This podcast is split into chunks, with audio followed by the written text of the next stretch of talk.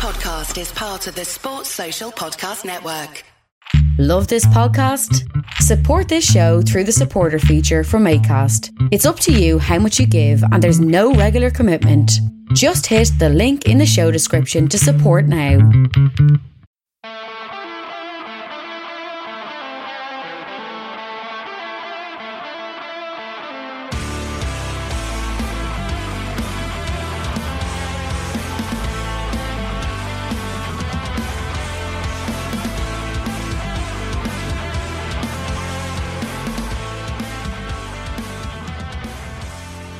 Hello and welcome to the Two Footed Podcast brought to you by EPLindex.com in association with our presenting sponsor, Liberty Shield. Liberty Shield is a VPN provider, so do check out their services at libertyshield.com. It is Thursday, October the 8th, and I'm delighted to be joined by Ryan Baldi. How are you, sir?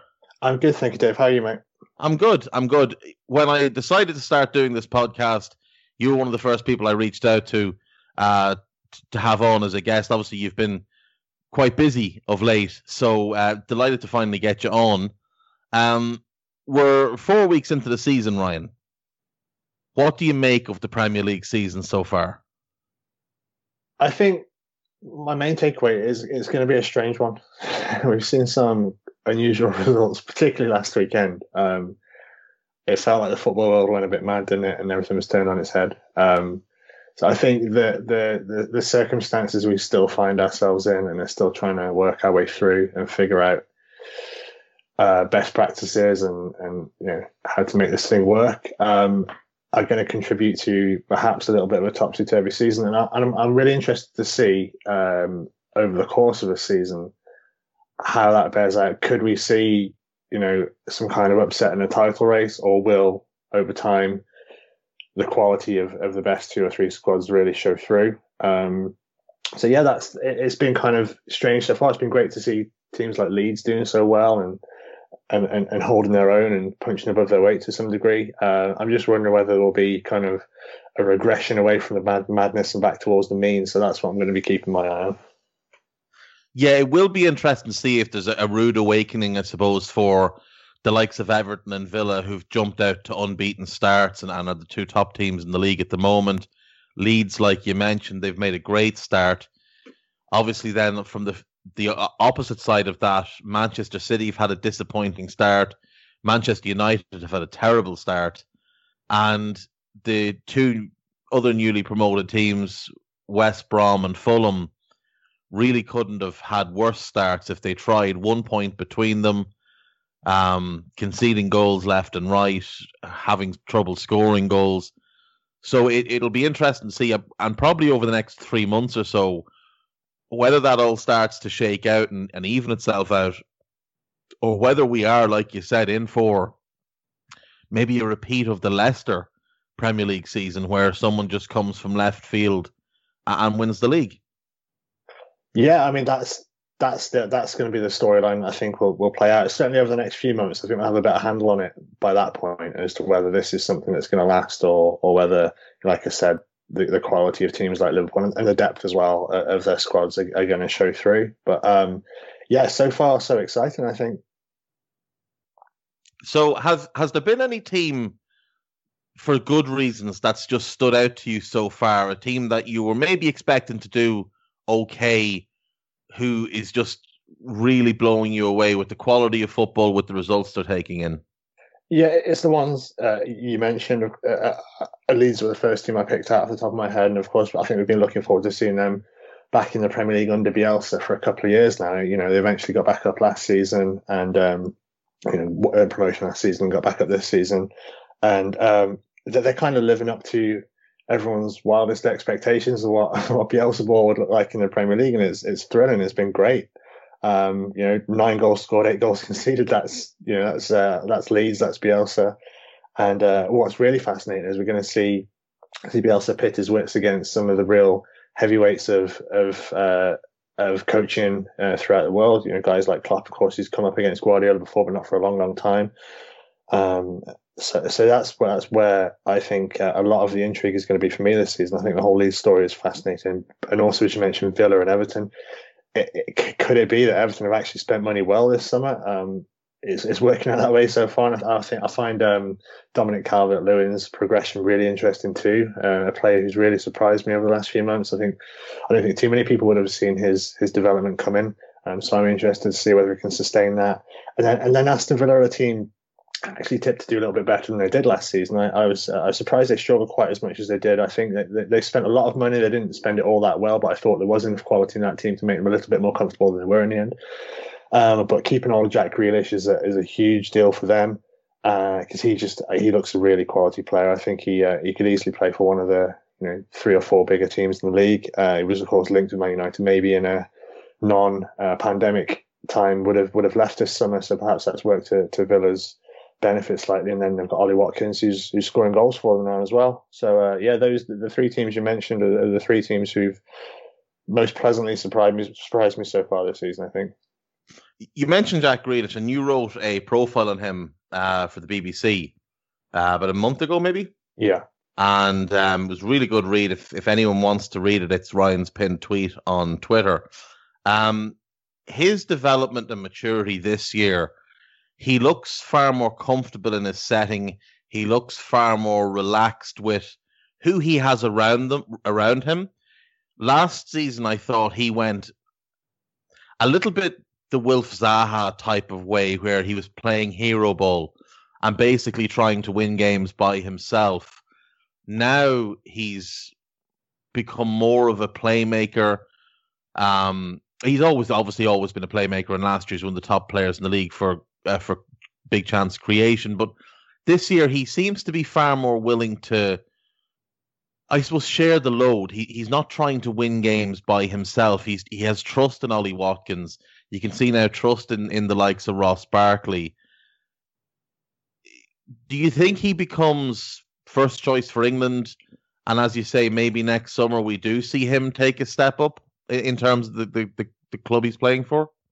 Yeah, I think it's, it's really fascinating. I don't think he will because for, for whatever reason it's taken Southgate so long to select him and, and, and, throw him in and give him a chance. And when he did make his debut, I think I think he came on the right wing, if I'm not not mistaken, which is just not a position he tends to play. What I think, uh, but you know, were I in charge, not that I know any more than Gareth Southgate does by any means, but he's someone I'd be looking at to, to play quite a key role because I think he's the kind of player uh, stylistically is very different to what England have. I don't think they have the kind of guy who can carry the ball through midfield like he can. And uh, they've got a lot of nice tidy dribblers who can pick it up, you know, 30 yards from goal, go past their man and and uh, get off a ball into the box for a sharp shot. But Grealish is the kind of guy who can, who can really relieve, relieve a lot of pressure, um, which you see to do for Villa quite a lot, pick it up quite deep and just carry it. Um, and by all accounts, as, as, you mentioned in that piece I wrote, the, the research and the interviews I did for that, that's the kind of thing he was doing from a very young age.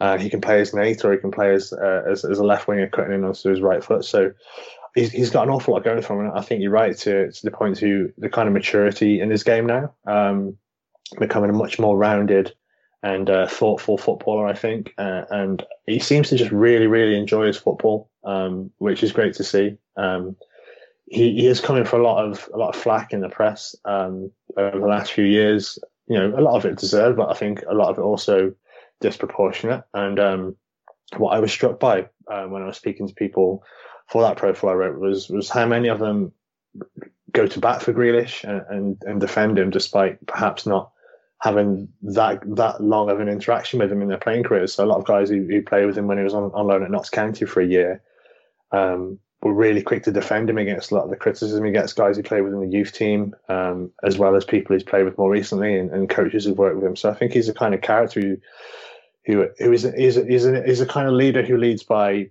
um, sort of the force of his personality in a lot of ways. I think, and now that he's like I say maturing as a footballer, I think he's going to be the figurehead for a Villa team He could really could, could, could kind of overachieve this season, especially re- uh, relative to what they did last year. Um, so I think there's potential for them to do quite well and at least sort of consolidate a mid-table mid-table position, and then from there, who knows? Because they're one of the one of the bigger clubs of English football. It wasn't that mm. long ago under Martin O'Neill. They had a really exciting team. We were pushing for the you know the, the top six uh, on a, on a fairly regular basis. So there's the potential there with, with the right kind of investment. I think that they've learned from some of their uh, recruitment mistakes last year. They seem to be doing a better job of it this year. I think uh, John McGinn is another player I like a lot. So yeah, Villa have got a lot going for them. I think Grealish is is a really suitable figurehead for for how they're developing and re-establishing themselves He absolutely is, and and I, I, I like you. I, I really like the balance they have in this team now. Um, I think they've done great business in the summer. I think last summer they came up with with real ambition, and I think they had the right idea. They just didn't execute it properly, mm. and that kind of caused the problems. But they definitely underachieved last year. This year, obviously, they've spent another hundred million or so. They have. I'd imagine Dean Smith has a, has quite a bit of internal pressure on him because the owners of Villa, the two main owners, are both mega rich. One of them owns the Milwaukee Bucks uh, NBA franchise and has shown a real desire to win in sport. When he invests, he wants to win. He's not necessarily looking to get money back out of it, but he is looking to win. And I'd imagine Dean Smith has probably been told, look, 17th isn't going to cut it again. You need to be mid table. This is a, you know, a five year plan or six year plan that we have here with you where you know you have to be progressing every year. And like you say, Villa are one of the the bigger clubs in England. They're a former European Cup winner. They've won, you know, multiple league titles. They've proven in the last, I suppose, in in the history of the Premier League that they can at times compete. In the early days of the Premier League, they were, you know, they finished second to Manchester United. They had really good teams in the late 90s. And then that Martin O'Neill team that you mentioned, they were horrible to play against. Nobody enjoyed playing them. They were just, they had really good players. They were really well drilled. They worked really hard. And they were just lethal in front of goal as well. So Villa have pedigree of being a good team and they're a big club. And when they go and they meet with players, they can sell their history and say, look, this is where we've been. And yes, it's in the past, but this is where we want to get back to. And maybe Grealish has just fully bought into that now. Maybe he doesn't need the move. Maybe he can just be the biggest fish in quite a big pond without having to go and be, you know, a medium-sized fish in a giant pond as he would be at Liverpool or United or or Man City. Yeah, no, I think absolutely right. I think, um, as you mentioned, the uh, the feathers they've got in their hat when it comes to recruiting new players and, and better players as they progress. Um, the fact they've been able to hold on to Grealish will only aid that. Um, you know, we've got this young, gifted player, a homegrown boy who there was serious interest in from some some of the biggest clubs in the league, and and we kept him. And you know, that's how much he believes in this project, and that's um, the quality of player we're not only looking to to to, to have and develop, but to, to hold on to long term. I think that speaks to the, the project, like you said, and and the fact that they're investing not just for returns but for for, for success. So yeah, uh, if that puts pressure on Dean Smith, then um, then that you know that, that probably will be the case. Um, we'll see whether he's got the, the chops to deal with it um, over the longer term. But yeah, I think it is an exciting, exciting time to be a Villa fan after a few years out of the league. Of course, the, the Leeds story has, has eclipsed it, and understandably so, because you know they've been away longer and are, are a huge club in their own right, and of course you've got the Bielsa element. But there's a really interesting story developing with Villa too, and I think that's one worth keeping an eye on. Yeah, for me, I I love the fact that we have Leeds and we have Villa back in the Premier League because I, I think they just belong in the Premier mm. League. Yeah, totally. Um, and, you know when you were when we were growing up, Brian, there were just certain clubs that just were Premier League teams. Yeah. Like for me, I want Coventry back in the Premier League because when yeah. I was growing up, Coventry were a Premier League team. And I know that's kind of irrational, and given what they've been through in the last 15 years as well, you know, it's hard to see them getting themselves back to the Premier League level. But I want Coventry back in the Premier League. I want Nottingham Forest back in the Premier League. Uh, and I actually think Nottingham Forest have made a really good appointment in Chris Hughton. So if the owner and the director of football can stay out of his way, maybe they have a chance. Um, a team that hasn't started the season well, and since we're talking about Jack Grealish, he he's part of the reason they maybe haven't started well. Manchester United have had a disastrous start to the season. One win from three. In truth, they should have lost all three games. Brighton completely outplayed them. United went into the summer with a plan to sign Jadon Sancho and Jack Grealish. The Sancho deal, it appears they never got close to but there was still the possibility of the Grealish deal, and, and that was a deal being talked about by a number of people. And then one day, all of a sudden, he announces that he's uh, he signed a new contract, or Villa announced that he signed a new contract to stay at Villa Park, and that was, I think, maybe the first sign that United summer was not going to go to plan, and it didn't go to plan, and the season hasn't started to plan either. No, it's all a bit of a mess, isn't it? I think there's just, and it's been the case for a while now. It's just incompetence at all levels. Um, a lot has been made of the, of the failure to make the, the moves that they the, they uh, intended to make. I think the Jadon Sancho fiasco is an embarrassment to the club, especially when you, you read the stories that have come out over the last few days. I think the Athletic and the Guardian, maybe a few others, both had the kind of inside track of, of how the Sancho deal failed to materialise, and it was it was a lot down to the fact of kind of hubris on United's side, thinking that you know we're this big super club who who will get their way in the end, and and Dortmund set this arbitrary deadline and set their price, but you know they will cave in the end. They will they will lower their price. They will extend that deadline, and it just never happened. And um, I think it kind of is a reflection of, of where United are, uh, both on and off the pitch at the moment, as this fading force of global football. But by the same token, uh, the squad they've got should be doing better than it is. Um, that they're not the players they've got. You know, they're they're like you said, they've, they've only won one game so far. They're 16th in the, in, in the table. But how many of the 15 teams above them would, would swap squads with them in a heartbeat? You know, they should be doing a lot better than they are. And I think that's that's a failure of, of motivation on the players' behalf and also a failure of coaching as well. It's just, as I said, there's, I think there's incompetence at all levels. And I think um, it doesn't show any signs of, of changing anytime soon, I don't think. It doesn't. Uh, until they put an actual football structure in place at the club, I can't see the things improve. They remind me so much of where Liverpool were mm. a number of years ago, where it was the business side were trying to run the football side.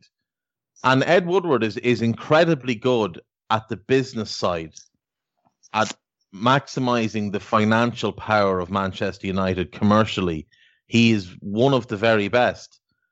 Um, I'm sure Matt Judge is very good at what he does on the business side, but these people don't know anything about football. And Ole only has so much scope for what he's allowed to do. Now I don't think he's I don't think he's a particularly good coach anyway, but he, he can't, you know, fly to Dortmund and try and negotiate a deal. He can't yeah. go to to you know to the Midlands and try and negotiate a deal for Grealish. He has to put that side of things in the hands of people that, in truth, shouldn't be anywhere close to it. And I think until United appoint a sporting director, until they get ahead of recruitment, until they revamp their scouting network and actually start to listen to the massive analytics department that they have, I just don't see that's going to improve for them. I mean, how how a club can be so set on signing one of the most exciting young players in the world all summer long, never actually get close to doing it, and then end up scrambling around and signing. And, and with the greatest respect, because I love him, I think he's a, he's been an incredible footballer. But signing a 33 year old striker with with injury problems for a ridiculous wage, paying his his agents a ridiculous sum for for what I don't know, and the only reason they ended up getting him is because nobody else wanted him. Everybody else had turned him down because they weren't willing to match the wages. It it just reeks of incompetence. It is, and I think um, it showed a real lack of self awareness too. And, and, like I said, on, on a certain level, there was a hubris there of, you know, I think it probably does come back to Woodward. He's someone who's, who's been in charge of this side of things since 2013, and he hasn't really learned any lessons from from the failures of the past. Um, so yeah, to to kind of just believe that you're going to get your way in the end when, when all the evidence points towards you points towards the opposite. Uh, I just don't understand that complete kind of how you can be so tone deaf to the situation. Um, and you know that's not the kind of person, not the kind of thinking you need in charge of that that area of of the club. That that important um, squad building uh, and decision making uh, role that he has there is not is not suited to him quite clearly by by this stage. And um, yeah, like you said, I think any coach who comes in is going to be hamstrung by it. I do think you know, if they went in high Pochettino, would he get more out of the players than than Solskjaer would? I think he would, and I think um, they, they wouldn't be as bad as they are. But I, I don't think any any coach could truly kind of fulfill the potential of these players in the squad uh, and and the club, uh, you know, and get United back to where they believe they should be, as long as the people who are in charge of, of putting that squad together um, are so bad at, at, what they do. So yeah, there needs to be changes all over. I think um, you kind of, in some ways, got to cut the head off the snake, but I don't think um, I, I, just don't see it happening. I think the people in those positions have got too much power. They kind of it seems by all all intents and purposes, Edward is effectively his own boss. He gets to to, to choose to do the transfer side of things. It's, it's, sort of his reward for the for the great work he does on the commercial side. Mm. Um, doesn't seem to be a huge amount of oversight as long as the dividends are still there at the end of each financial year for, for the owners. Um, I don't think that they're overly concerned about challenging for titles and things like that.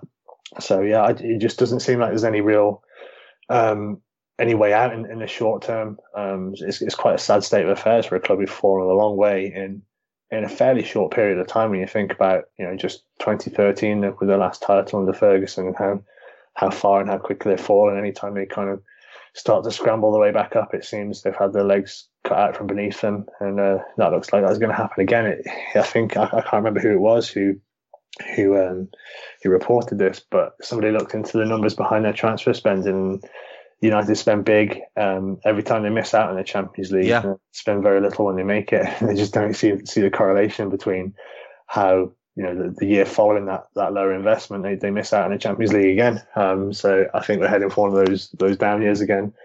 Uh, certainly, judging by the start they've made, um, they've already given themselves a lot a lot of ground to make up. Um, so yeah, it's it's just not not good times and not there's yeah just not a lot of people um, doing a good job over there on any side of you know any any in any aspect of, of, of what they do. So I, I, that same thing you've just mentioned again. I I don't know the journalist that reported it. I heard Mark Goldbridge say it. Um, you know, Mark Goldbridge is eh, you know a, a well-known Manchester United fan, and while he may be a figure of fun to some, he actually makes a lot of good points when he's not overblowing, you know, the, the greatness of his own club. When he's actually critically looking at his own club, he does actually talk some sense. And I went and looked at it, and, and since Ferguson left, every time they're in the Champions League, it's a small net spend. Every time they miss the Champions League, it's a massive net spend. And I was talking to Lee Scott yesterday, and I was telling him I spoke to a journalist a few months back who's well connected with United. And that journalist said to me, These owners do not care about winning the league. They do not care about being in the Champions League every season. They only care about being in it every second season. So that makes sense. When they're out of it, they have to spend to get back in. And you, mentioned Pochettino, and, and you know, there's two sides. Yes, he would absolutely get more out of the players because he's just a better manager and a better coach than Ole. That's just what he is. Uh, Max Allegri is exactly the same. Mm. But I don't think they would put up with the shenanigans that we see in the transfer market. I don't think they'd put up with the the lack of backing, especially Pochettino, who you know has already been through that at Spurs. I think if if Pochettino was in charge of United going into the summer, I don't think he would be now because I think he would have walked out the door. I think the same of Allegri. And I wonder if maybe that's why United are going to find it hard if and when they do decide to replace Ole to, to bring in a top manager because there's been now seven years of evidence that this club isn't really taking things seriously or as seriously as they should. I mean, this is Manchester United. This is the team that have dominated English football since the early 90s. And now the ambition is not to dominate, not even to win. It's just to be in the Champions League every second year. And if you don't make it, we'll spend a load of money. Uh, but when you do make it, we're not going to spend any at all. It's it's such a bizarre way to operate yeah. your football club. It's almost a, a, a, relationship of mutual convenience, isn't it, with with Solskjaer and, and Woodward and the Glazers? Because at the top end, you've got these people who are kind of accepting mediocrity and um, aren't really looking to progress in the way you'd expect of a club of their stature. Uh, and, and, and beneath them, they've got a manager who's kind of pliable towards that, or more so than, than like you said, a, a big personality and, a, and, an established name like Pochettino or Allegri would be.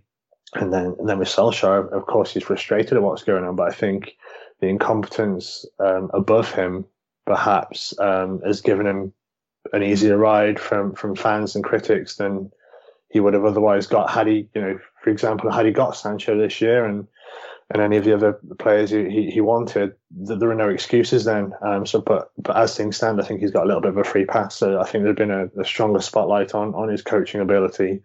Um, had those above him been more confident in what they were trying to do, and, and likewise, um, those at the top, Woodward and the Glazers, are perhaps you know quite quite content with having a manager who's not going to kind of hold their feet over the coals as much as as others might. So it's kind of yeah, almost self perpetuating in that respect. No, I, I totally agree with what you're saying, and it is concerning. It must be concerning for United fans to be in this situation where it's clear that the people in charge don't have the club's best interests at heart from a footballing point of view. Yes, they have the club's business interests at heart, but I mean that's not that's that doesn't get the fans excited. They don't fans don't fork out thousands and thousands of pounds every year just to look at a spreadsheet and see that the club are making good money. That's that's not what what fans want. Um, I, I do sort of. It, it reminds me of when when Gerard Houllier was Liverpool manager when he left. He was interviewed and he said, "When I came here, they told me that all that the plan was to get into the Champions League every second year, and this is where where United are now. Now, it shouldn't take United as long to get back to the, the very top as it did Liverpool when you consider Houllier left Liverpool in 2004 and they didn't win the title t- until 2020 but there is a possibility that it does like it no nobody thought when Liverpool last won the league title with Hansen and Steve Nicol and John Barnes and Ian Rush that it would take them this long to win the title again there's no reason it couldn't happen to United. But God, I, I, I don't know. I think United fans might riot if, if it get if this carries on much longer. I, I can see them I can see them properly protesting. The problem for them is that the their best way to protest would be to hit the Glazers in the pocket by not going to the games. The problem for that is there's tens of thousands of people queuing up to get a ticket to Old Trafford to to go and see this this club because they've got such an enormous fan base that the Glazers might not even notice. Yeah, you just wonder at what point the kind of shine is going to wear off to that extent where you know the, the masses aren't going to flock them quite so much. The younger generation of fans coming up now might not be choosing, you know, those without a geographical or family connection True. to the club who you know have free reign to choose to support whoever they want they're going to choose somebody else. They're going to choose a Liverpool or a Man City or, or even a Chelsea. If you look at the exciting signings they've been making of late, um, so maybe maybe it, it, might take a generation or two. It might be that kind of might be that long, but there will come a time surely if United continue to underachieve, continue to miss out on the Champions League, or continue to not contend for for the biggest titles and, and continue to miss out on the players that they want. That that's going to have an effect down the line. Maybe it, it probably won't be instant. You won't feel it straight away, but surely it's going to be there. It, it seems logical that at, at, some point fans might not turn away. Perhaps their fan base is, is loyal enough to, to stick with them, but over time, you know, it, it won't it won't grow and it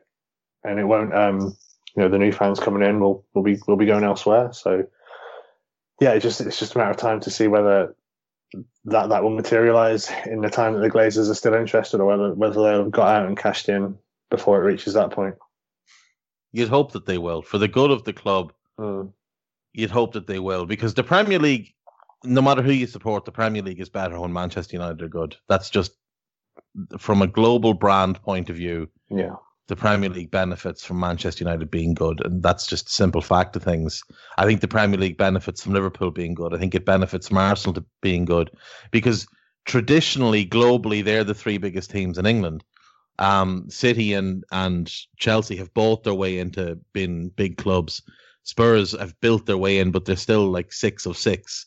Um, the, the the three I mentioned, the the three you know traditional teams, they're the ones that do really hold the power globally for in you know the amount of eyeballs that will focus in on the Premier League, and with so many teams you know being in phases of of building and becoming ambitious. Villa, Leeds, Everton, the other members of the top six. You are right. Like there's going to be a lot more options now. At Leicester City, there's a lot more options now for kids that don't have a family tie or a, or a geographical tie to United, and the success isn't going to be there to draw them in. So, you know, if you're looking around and yeah, you don't want to be a glory hunter, so maybe you don't go Liverpool or City.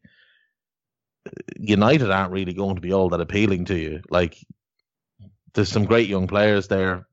I love Rashford. I love Greenwood. I like Martial.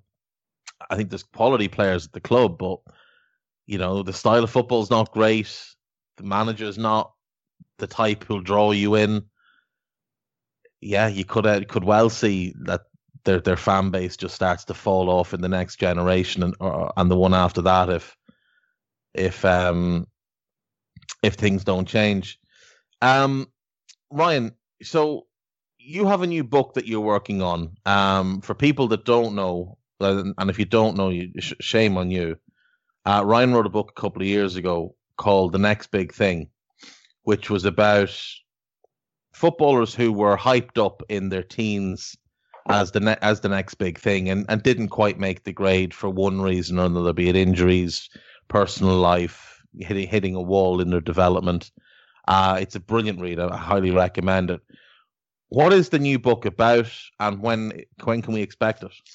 Well, it's, it's going to be a while. Um, it's not out until around. It's going to be either August or September next year. I think is is the uh, the the aim for, for putting this one out. But the book is about academies. Um, so again, it's a, a youth development theme, um, as was with my my first book. Um, but for this one, I've been going into academies all up and down the country, spending time um, just kind of seeing how they do things, meeting the people um, behind the processes, and um, the aim for the book is to, to kind of comprehensively answer the question of how are players, young uh, homegrown players like sort of Marcus Rashford or Trent Alexander-Arnold, how they produce and at what cost. So um, I've been I've been speaking to key people behind the developments of those two players in particular. So there's a lot of Liverpool focus, a lot of Man United focus, but also it, it stretches out more broadly than that too. So I've been looking at um, clubs all up and down the, the football pyramid. So I've been into academies like Man City. I'm going up to um,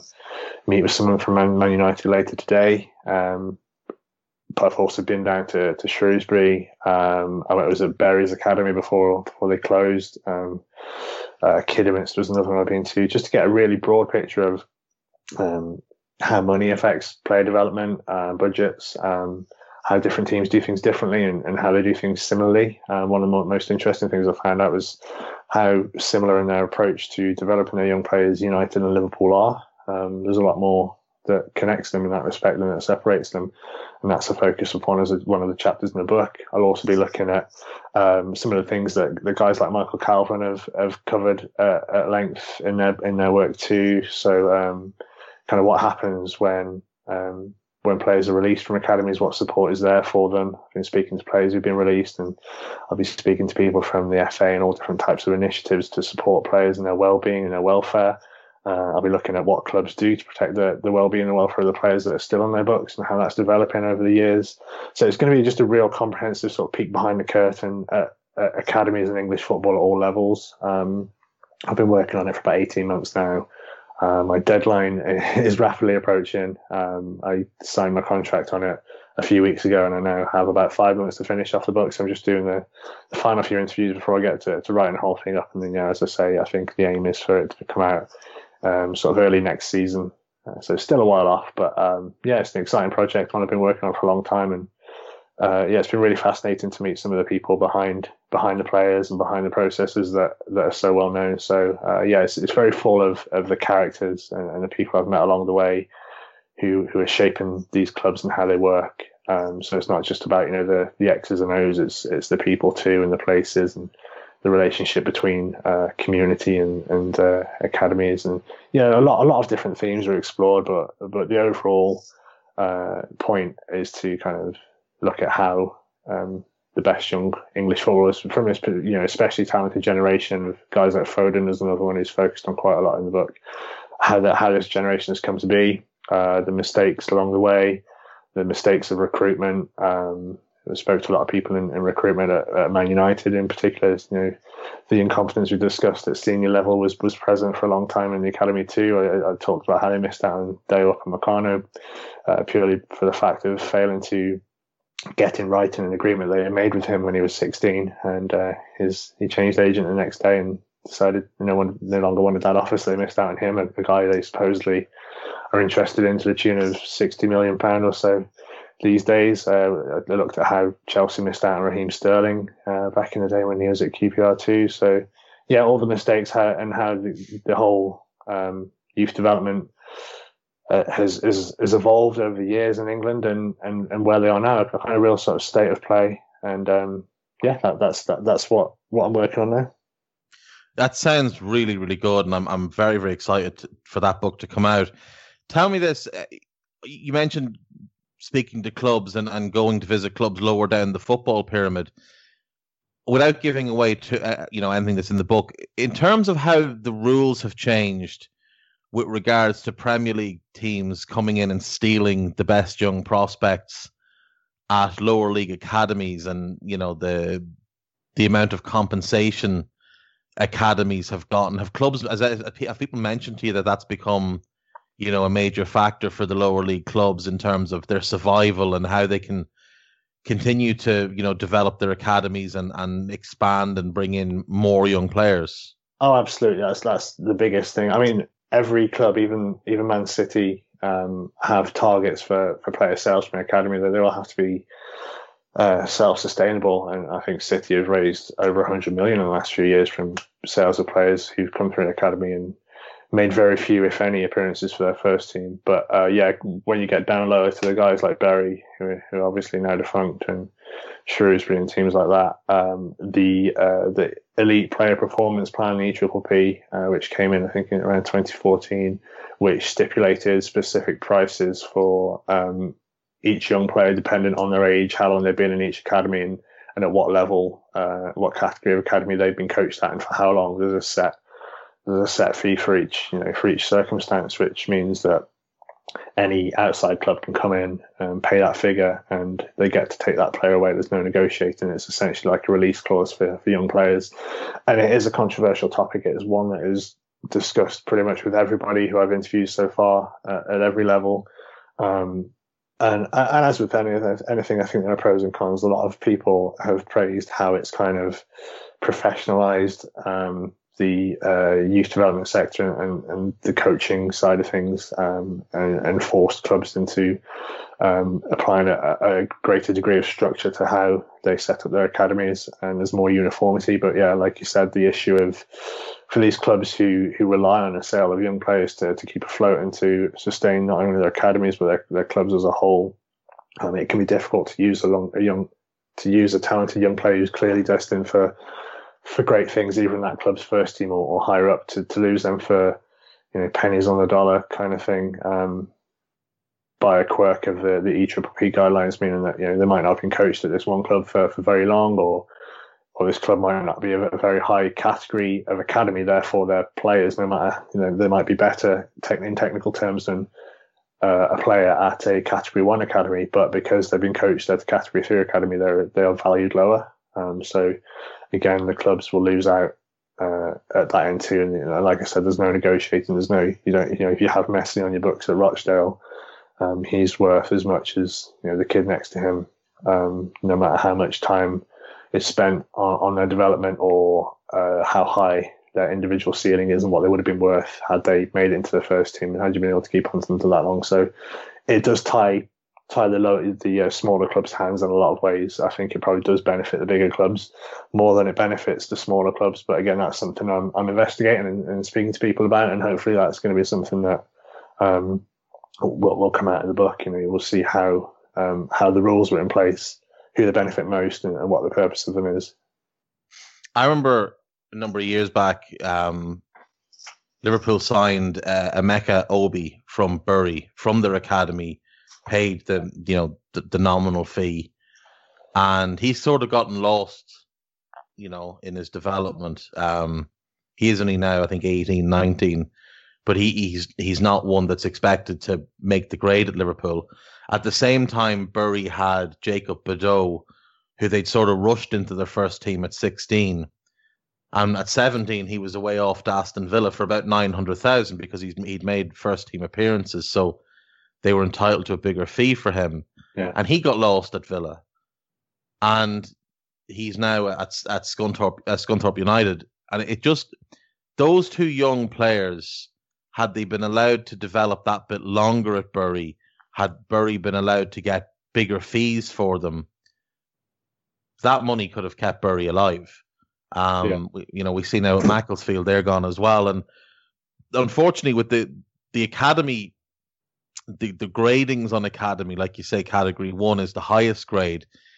It's only clubs who really have the funding that can afford to have a category one academy, um, and you know that does hamstring a, a lot of young clubs. So I'm I'm glad you're covering that in the book. I, I you know I, I think it's important that people are aware that there's young clubs or sorry smaller clubs whose lifeline is that they can develop young players, bring them into their first team, and then sell them on because maybe they don't make as much true match day revenue and commercial revenue to keep themselves afloat. But when they can subsidize that with the players they're bringing through and developing, maybe we see a lot more of it. You look at like Birmingham and the financial problems they've had, but by selling Jude Bellingham this past summer, that has solved a lot of their problems.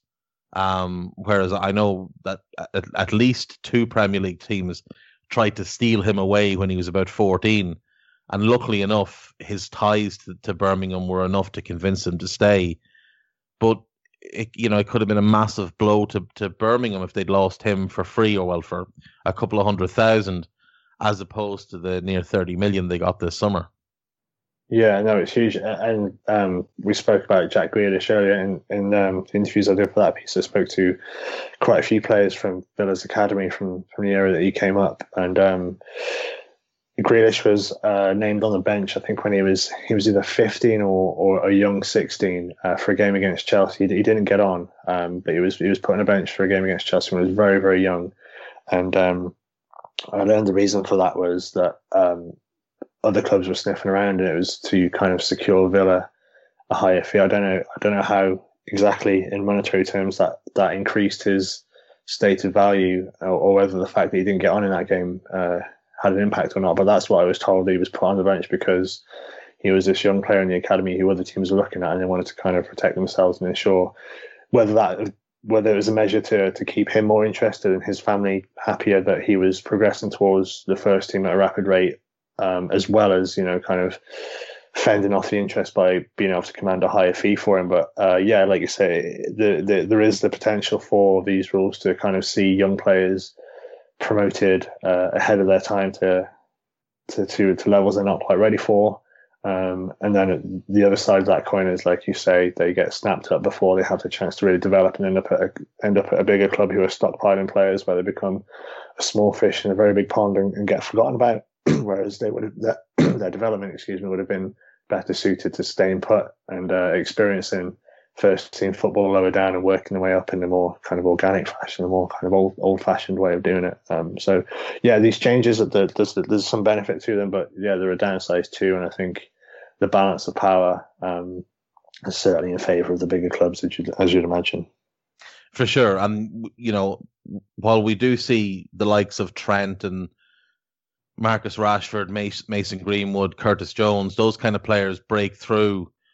Um, for every one of them, you know, you, you get players that end up at, at Man City or, or Chelsea and end up in that endless cycle of loans and never never really get the opportunity to break through. I, I suppose it's one of the reasons that Jadon Sancho pushed his way out of Man City because, you know, other than Phil Foden, nobody nobody's come through that academy and, and made an impact in the first team since this whole Man City project started.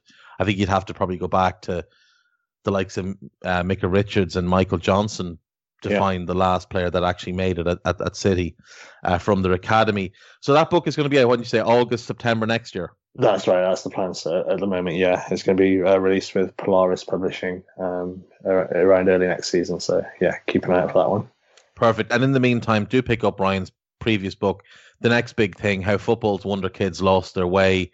Uh, it's about 15 young players who were tipped for the top and never quite got there. It's an excellent read, and I highly recommend it. Ryan, this has been great. I know you've got to head to Manchester now to uh, to do some more work for the book. So thank you very much. Is there anything you've got coming out uh, in terms of articles or profiles that you've written that you want to make people aware of? Uh, what have I got? Um, yeah, there's a piece on Jamal Musiala profile uh, coming out um, whenever Bayern start their Champions League campaign is, is when I believe it'll be coming out through the BBC. So uh, that'll be on my Twitter. And um, I've done a profile of Weston McKennie as well for The Guardian, which will be out um, I believe once the basketball was out of the way because it's it's for the US desk of the Guardian. Uh, so once they've got the basketball finals, the NBA finals out of the way, that one will be published uh, about his journey um, through Germany up to Juventus, and spoke to you know, a lot of people who who've worked with him along the way to get an insight into his character. And it's the same kind of thing with Musiala too. So yeah, they'll be they'll be there. I'll post them on Twitter if people want to want to take a read.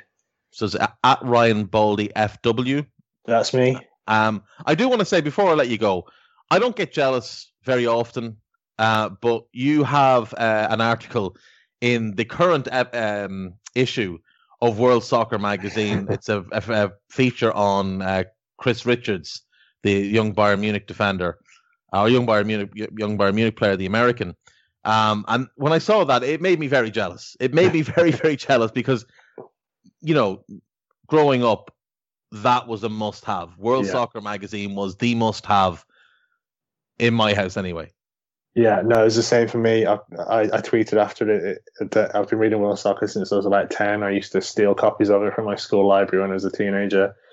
Um, I'm a sus- subscriber to this day. It was um, it was a really big thing for me. Um, so yeah, it felt you know more of a moment for me in my career than even getting a book published was. It's uh, I don't think any publication has influenced me uh, and my choice of career quite as much as World Soccer has. So yeah, until I get published by Sports Illustrated or I'll get a profile in Esquire, then um, yeah, this is probably the, the highlight for me so far.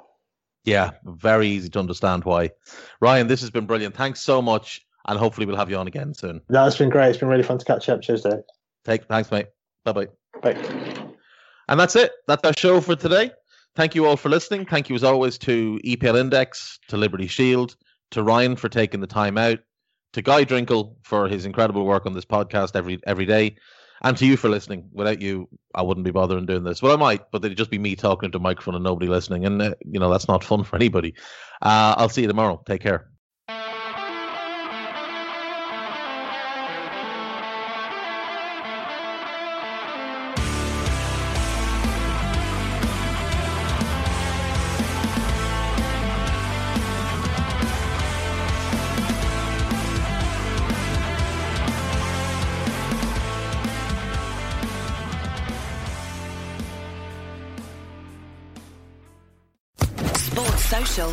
Network.